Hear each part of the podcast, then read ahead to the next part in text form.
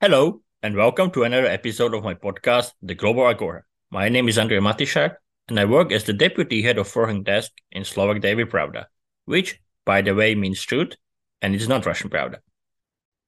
Finland and Sweden are still out of NATO, despite the agreement from the Alliance Summit in June in Madrid. Is Turkey playing a divide and conquer game, as it seems Ankara is all the time moving the goalposts? Is Russia happy about it? And what about Hungary? I talked to Toni Alaranta, Senior Research Fellow in the European Union Research Program at the Finnish Institute of International Affairs. His areas of expertise include Turkey's domestic and foreign policies, in particular, Turkey's relations with the EU, the US, and Russia. Listen to our conversation.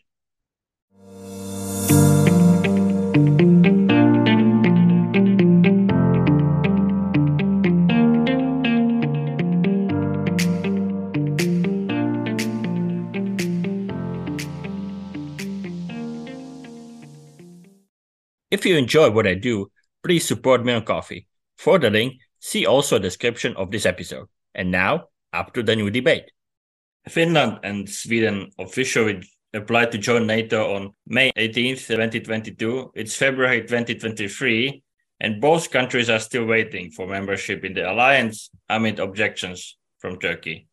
Did you expect such resistance from President Recep Tayyip Erdogan or not, and why? Well, a year ago, when I noticed that uh, there started to be this kind of writings in Turkish media by some well known foreign policy commentators, and few writings also in the Erdogan's AKP media, I then realized that they now read this situation as an opportunity to push onwards Turkey's own interests, long term interests. And of course, Mr. Erdogan might have thought already then that this might also be useful regarding the coming elections. So once I saw those writings, then it became clear to me that they will try some sort of delaying tactics. Of course, no one could predict how long it will take. Does it make sense to try to sum up what Ankara wants, especially from Stockholm? Or maybe not really, as it seems Turkey is always willing to move the goalposts. Because, as you said, President Erdogan clearly sees this as an opportunity to follow own political interests. Yeah, and, and those interests are partly his own political interest of, of his own survival, but then there is also what can be termed a more general Turkish state interest.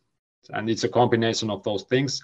And of course, it's it is also, um, in a sense, opportunistic that he's trying to squeeze out of this as much as he can, whether that relates to Sweden and Finland or, as I see it, perhaps even more importantly regarding the US, because obviously many of the issues that Turkey demands are of the kind that also highly affect US Turkey relationship.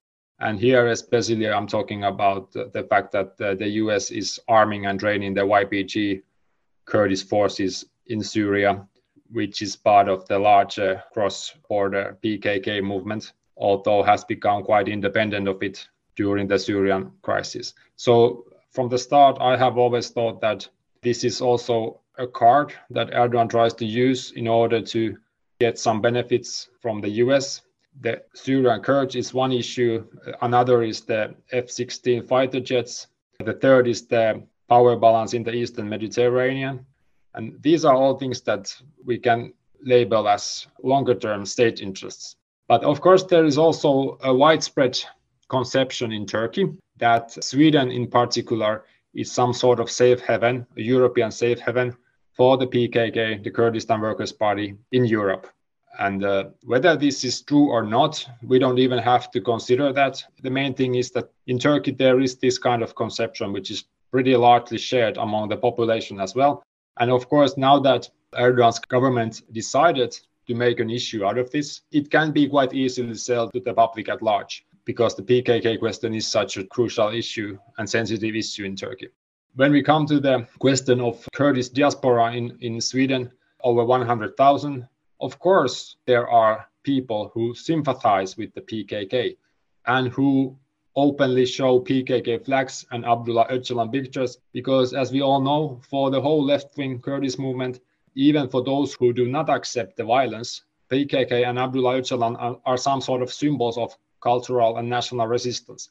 All these things need to be considered. Then we come to the point that it is, of course, possible that there are individuals who have engaged in active terrorist attacks or planning of those attacks. And these individuals, of course, are the ones that our judicial components should deal in a, in a single individual basis. And even in those cases where there is enough evidence for the jurisdiction to the courts to show that this person has engaged in terrorist attacks, that still leaves open the question that whether Turkey is considered a country where uh, this person can be extradited. Is it possible for him or her to have a fair judicial process? And whether or not she or he will be tortured, for instance. So all these things need to be considered on our side. But waving a flag has never been considered as a terrorist act as itself. And here, here is, of course, a crucial difference between the legislation in Turkey, where very minor acts can be considered as terrorist action. When I mentioned moving the goalposts, the current debate is about the Koran burning protest in Stockholm. Would you say that Erdogan really cares about this? Or it just serves him as another excuse to prolong the whole process? As Stockholm pointed out, religion is not part of the agreement that was signed in Madrid at the NATO summit in June. Of course, it's an excuse in the sense that something like this can take place almost anywhere in the world.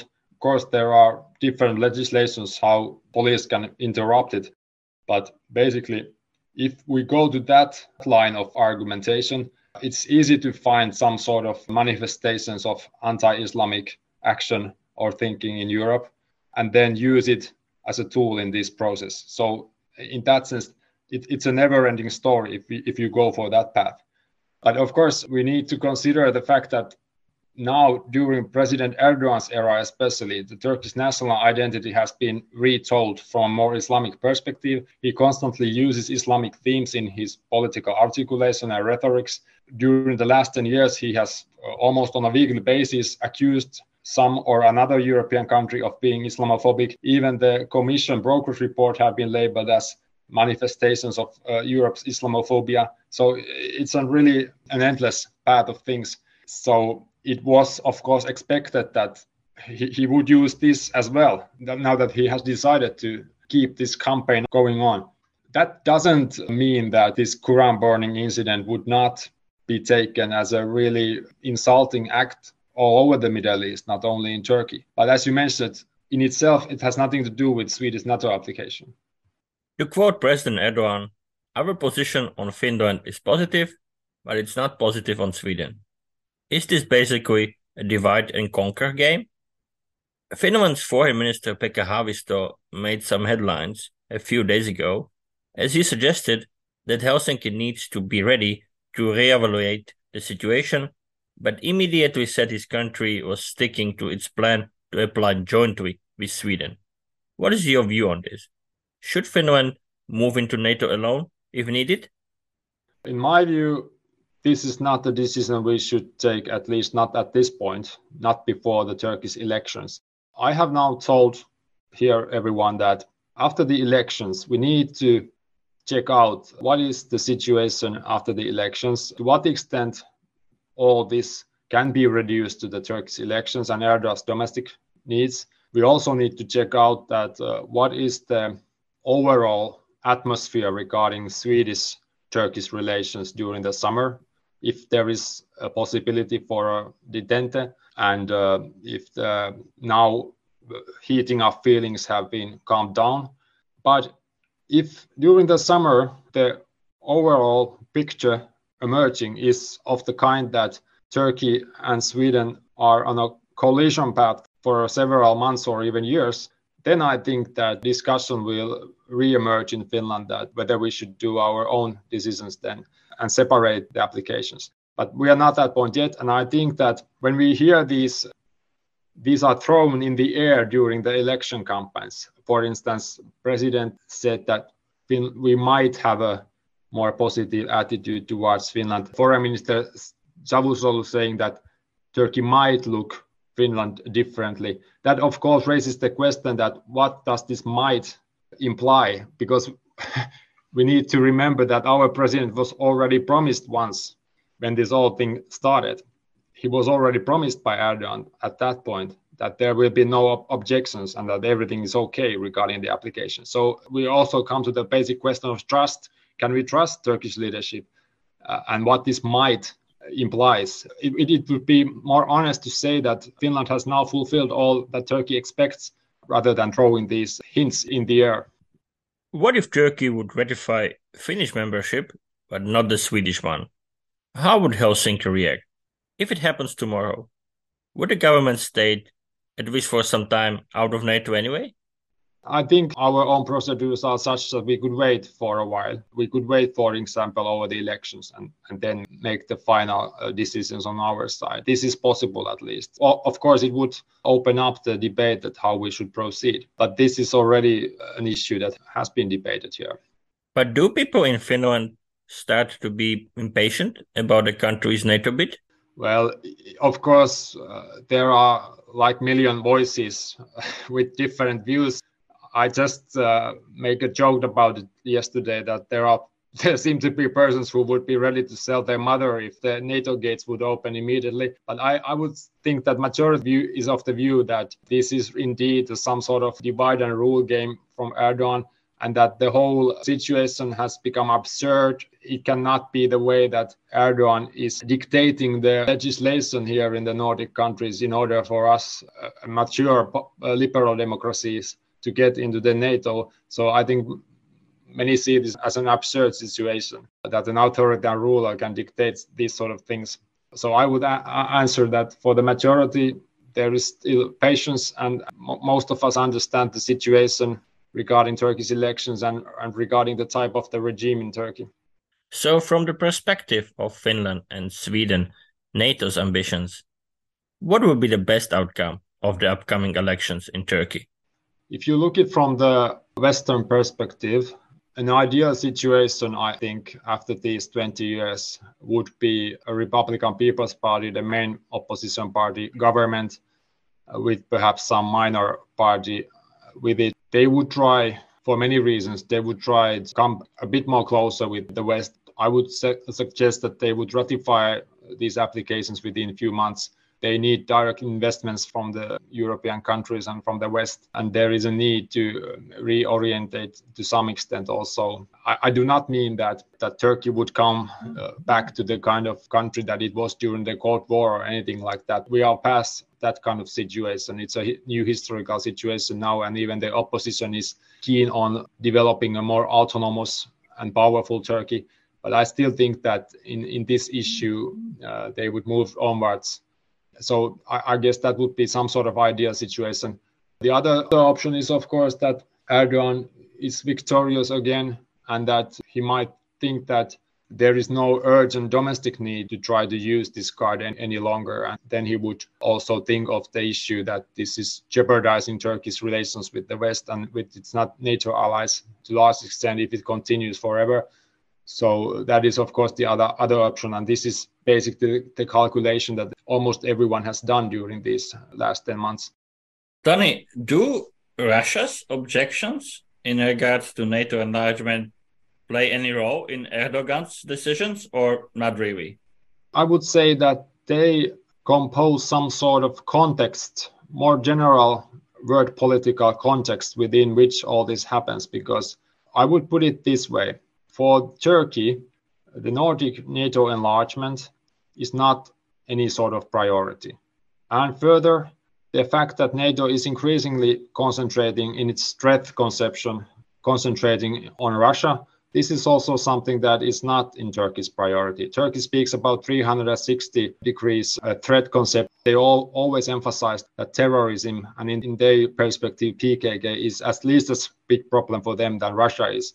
So overall, the way they look at this issue is very different from other NATO countries. And this is something that I think is part of the puzzle here. But Russia is probably happy about the situation, isn't it? Russia is definitely happy about it, and it's also happy about the longer term fact that within NATO there is this kind of country that has very specific interests, which is continuously developing its own particular relationship with Russia. So for Russia, I think it's an ideal situation. It's much better than Turkey if Turkey would be out of NATO. yeah, I think this is a very good point.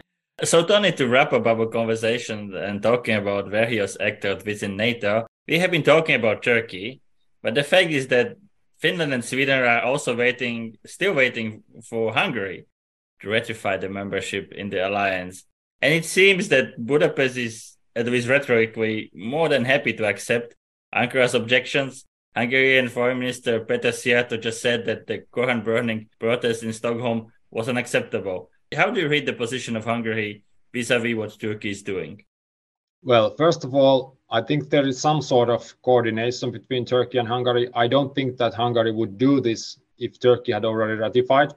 But then we come to the issue that Hungary also has its own interest, particular interest, and these are directly related to Hungary EU relations. We have this constant rule of law pressure against Hungary, and I think Mr. Orban just tries to use this as a leverage against the EU. It, it seems quite obvious that he's doing this. And of course, Hungary also wants to maintain a special kind of relationship with Russia. So, yeah, they are also trying to use this as a card.